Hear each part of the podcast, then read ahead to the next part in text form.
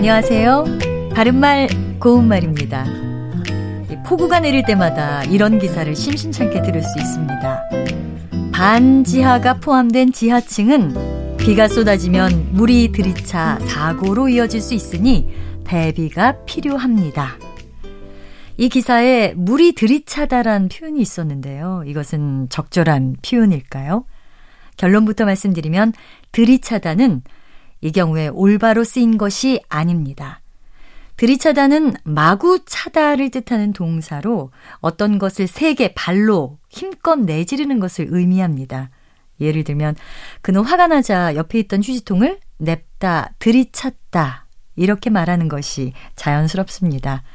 들이차다는 몹시, 마구, 갑자기의 뜻을 더하는 접두사 들이와 동사 차다가 합해진 것이고 들이꽂다, 들이대다, 들이닥치다 같은 것이 있습니다. 앞서 말씀드린 기사 내용에서 들이차다 대신에 쓸 수 있는 표현으로는 들어차답니다. 들어차다는 동사 들다와 차다가 합해진 것으로 많이 들어서 가득 차다라는 의미입니다.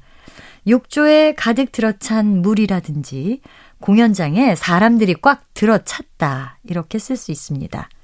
들이차다와 들어차다는 글자의 모양이 비슷하지만 뜻은 전혀 다른 표현이니까요. 정확하게 구별해서 써야겠습니다. 바른말 고운말 아나운서 변희영이었습니다.